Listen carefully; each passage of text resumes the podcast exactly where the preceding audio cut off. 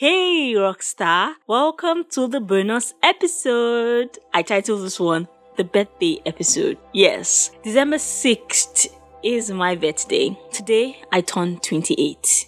Amazing. Really, really amazing. But then when I think of the fact that I'm two years away from 30, I'm like, oh my god. Anyway, I thought about what I could talk about for my birthday episode. What should it be about? Should it be about, you know, all of the good things that have happened to me this year? Should it be about all of the things that I failed at this year? Should it be about, oh, oh come on, it's my birthday, let's jubilate, let's, you know, let's celebrate and stuff like that? I thought about all of these things in my head and I couldn't decide on one until yesterday when it hit me that it was time not just yesterday, it's been on my mind for a while. Um, I got married in 2016. I was 23 going to 24 when I got married. And I know that a lot of people ask this question Rafi, why? Why did you get married so early? One of the reasons why I really got married early was because I said, you know what? I want to have all the kids I want to have. By 30, I'm done having the kids I want to have. I'm just going to be training them and, you know, going on my career and stuff like that. And it sounded pretty much like a very good idea in my head, honestly. and we've been married right now for four years. And Mr. M and Okay, I'm sorry about that silence, but this is something that I have I have thought, oh, I'm going to share when I finally, you know, when I finally get it. Then I'll say, oh my God, I went through all of this and now I'm able to finally share the good news with you. But I have realized that sometimes maybe what God wants you to do is share it before there is a good news so that other people can key into it and find joy and find some sort of relief through you. One of my biggest fears in life is actually not having my own biological kids. And why do I have this fear? Or why did I have this fear? I, I absolutely had no idea. Till today, I don't have an idea why I have it. So, getting married for me was okay, yeah, finally going to be having kids. Yeah, that's gonna happen. It's just a natural process that's supposed to happen, right?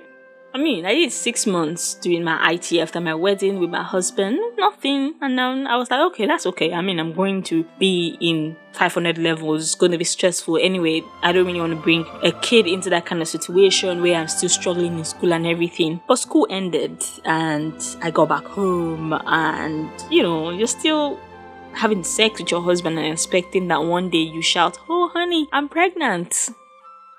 But for four years, that hasn't happened for us. And we've gone through medical tests. Everybody says, Oh, you guys are fine. We've done lots of prayers. Everybody says, Oh, you're fine. And then there's the family members who are so worried. There was my mom would call and say all of these long prayers, my mother in law. And I totally get where they're coming from. Like they are getting old, they want grandchildren.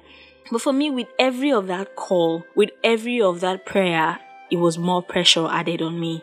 There were days where I broke down and just cried. There are days where I would see my period and it would be like my death sentence had come. You know, there were days where even Mr. M would feel terrible when I would see my period and the poor man would just would just not be f- happy. Not because he didn't love me. And I have to give it up to my husband. Honestly, I have to say that. Mr. M has been even way stronger than me in this whole journey of infertility. And I think the reason why it even hurts the most is because when you're young as a girl, they tell you, oh, make sure you don't have no, the word is don't sleep around, don't have abortions. You want to make sure that your womb is intact so that you can have children, so that you can, you know, give out, give birth easily and all of that. And I was one of those girls who wanted to protect myself.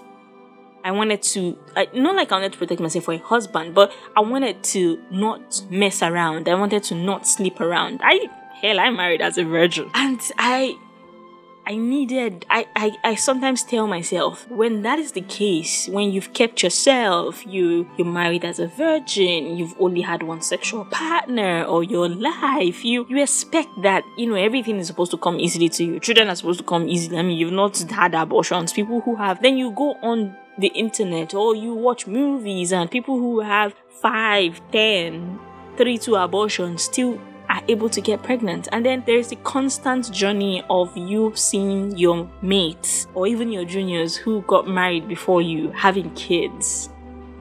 I remember when my husband told me that my sister in law had a baby. I think they had their marriage about two years after us or so. I think either two or three years after us. And I was so excited because I love my sister in law. But there was a side of me that was sad. Just like, why is this baby not happening for us? You know, you go for test after test, you get pricked after, after you get through. They take your blood for this test. They take your blood for that test. They tell you this is the problem. They tell you, oh, this is not, this is, oh, you don't have any problem. Oh, you need to take this drug. And just recently, we suffered a miscarriage. And that was just, uh, that was, that was tough. That was really tough because it's like you want this thing so badly and it happens and then you lose it. And even the doctors can they can't explain it. They can't tell you why it happened. They can't they can't give you a reason. They just tell you, oh, you know, God does this thing called quality control and stuff, and you're just there like, what type of mind fuckery is this? Wow. I'm sorry, excuse my French. I wanted this episode to be as honest as possible. And that has been one thing that has been a pain in my life. But I want to be free of it. You know, I've always thought that I was going to talk about this whole experience when I finally get pregnant and I start the pregnancy diaries, which I'm going to do, by the way, whenever that baby comes. I'm doing that pregnancy diaries. Trust me. But I've sort of realized that maybe I don't need to wait until there is a testimony. Maybe I need to talk about it now. If you ask me, Rafi, why are you talking about it now? I think the answer would be I just want to be free. A lot of people that might listen to this who maybe are friends will say, Wow, we never knew this was it. Oh well, you really don't go around telling people that, ah, look at me, I'm not able to give birth to a child after four years of being married, right? You don't, that's not something you talk about. It's people, it's something you just expect that people will know. And um, for some people, some of my friends who have figured out and have never asked me any demeaning question, I say thank you. And honestly, you should never do that. It doesn't matter how early or how old somebody's marriage is, except they tell you by themselves, right? Don't ask that stupid question of, oh, when is the baby coming? Or whenever you see me with a picture of me, you know, I have added a little bit of weight, which happens when I sleep because I hardly even eat food. You're like, oh, twins is on the way. That just, it just jabs and stabs at your heart.